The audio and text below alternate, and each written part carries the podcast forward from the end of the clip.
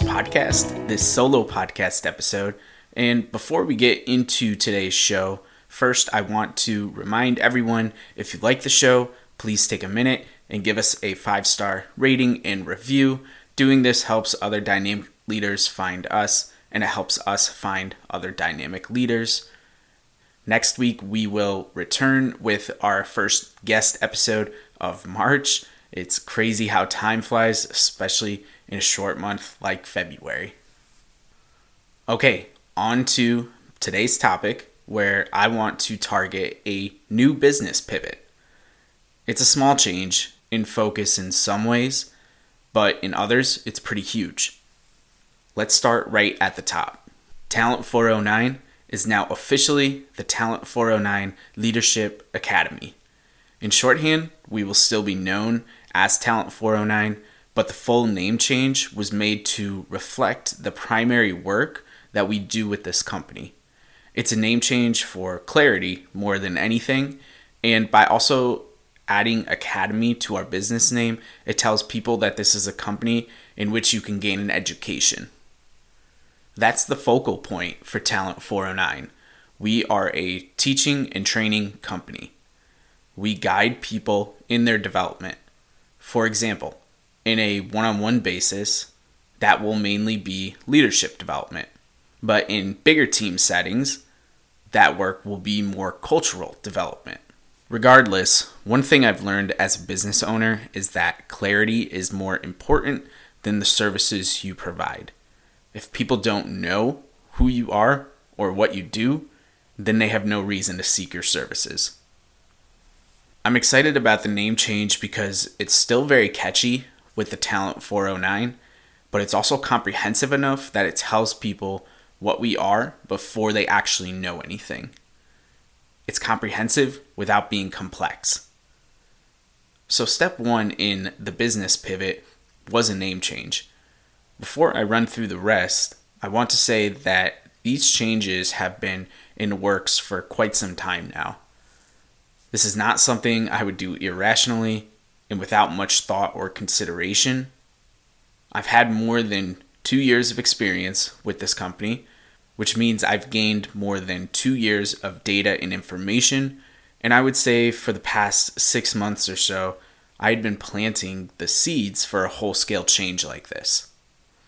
I want to make the distinction not to sell myself as a business or entrepreneurial genius because I'm neither of those things. But I point this out because if there are other business owners and leaders listening, I want you to know that change can happen and you can still stay true to your values. Change can happen, but it can take six months to implement the first leg change will happen, and that's okay. I was recently listening to an interview with Conan O'Brien that he did on his podcast, and him and his guest were discussing how people have these assumptions that a television show, for example, is kind of set in stone as to what it is from day one, and that there isn't much variation if you are fortunate enough to continue doing it for more than one season. As most people probably know, Conan used to be a writer on The Simpsons, and he used the show as an example of one that made a significant change after season one. He described Dan Castellaneta, the voice of Homer Simpson, and apparently Dan thought Homer's voice and mannerisms should reflect somebody that talked and enunciated slower than the average English speaking American. If you listen to season one, you don't even need to see it because you can hear how different Dan sounds as Homer than at any other point in the series. That distinct voice people know Homer Simpson as now was completely different when The Simpsons first aired. I tell that story of a story that Conan told because it illustrates that for even the most successful brands, such as The Simpsons, they'll go through change from time to time. Don't look at change as a negative.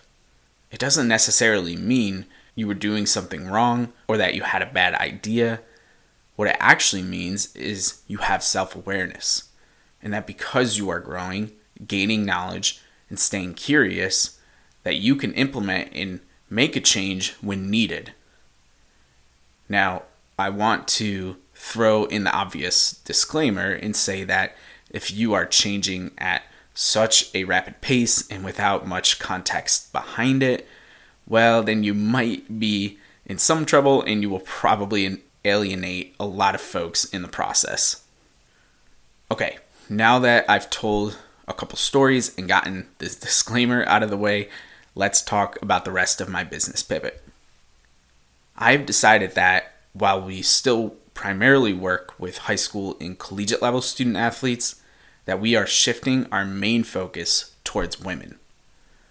This is a pretty substantial change for a few reasons, with the most obvious being that I am a male that is looking to impact a world that is vastly different than my own.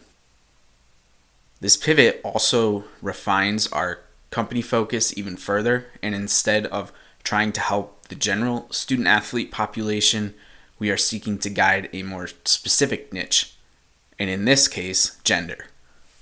What else does this pivot mean? It means we are going to focus on empowering women in sports. Whether you are a competing student athlete or you are retired from your playing days and looking to make an impact in the coaching world or in a corporate business environment, we want to help, for example, get more women coaching in baseball. But we also want to help women get into positions of influence at their local tech startups or with their local Fortune 500 branch. And of course, if you are a current student athlete, not only do we want to prepare you with the tools you'll need to succeed in life after the sport of your choice, but we want to empower you to be a guiding influence for your team, program, and school while your playing days are still intact. One of the other major impacts of this business pivot involves this very podcast. If you've been listening along, you've probably already noticed the shift towards having more women on the show. This was the first seed I began planting when I started considering making the complete business change. So, this podcast will be a vehicle and a voice for the most influential women out there to tell their stories and to help others navigate through athletics and life. We've already had some super influential and incredible women on this show, but I'm excited to continue to build through those relationships and the networks they provide. Why the change? We've talked in pretty good detail about what the change is, but some of you may be wondering why. It's a valid question. But as I mentioned, it's a process that I have been considering for the better part of the past six to eight months. It started right here on this podcast, where I genuinely found myself having a more enjoyable experience interacting with females. Their stories seemed more dynamic, their passion seemed to be more transparent, and my listening audience seems to resonate more with their stories than with their male counterparts. Now, before we get too far away, I don't want this to turn into a conversation about male versus female. That's not what this is about. In addition to my male influence on this show and with the business, there are still plenty of incredible males out there that will get recognition. But if I can just keep my business hat on for a moment, the data and feedback says women do it better. So we have that. And then there's the fact that I truly believe in the notion of empowering women in sports and beyond. This generation and the next. There are a lot of tangled webs that we can get into when it comes to gender inequality and just diversity in general but what isn't up for debate is the fact that women still don't have as many opportunities to inspire change or influence as males do. It's changing, it really is. But I'm here today to say that I'm going to be one of those platforms that helps it continue to move forward. Equality doesn't mean 50 50. Equality means that the best person gets playing time regardless of gender, or the best person gets the promotion regardless of the color of their skin. That's equality. Just like we've talked about work life balance before on this pod, it's not necessarily a 50 50 split. Balance is what you make of your time. If you want a 70 30, then that's your balance. But when it comes to equality, we need to make sure that women have the tools and the confidence in place to get into positions of influence. If it's not apparent in the tone of my voice, I am extremely passionate about this, which means I'm thrilled about this pivot. I've already built some great connections, and there are going to be countless opportunities to make a significant impact. It's exciting from a business standpoint, but it's equally thrilling from the standpoint of what this change means and who the change is for. It's quite possible that as I speak, baby Cernelia is developing into an amazing little girl.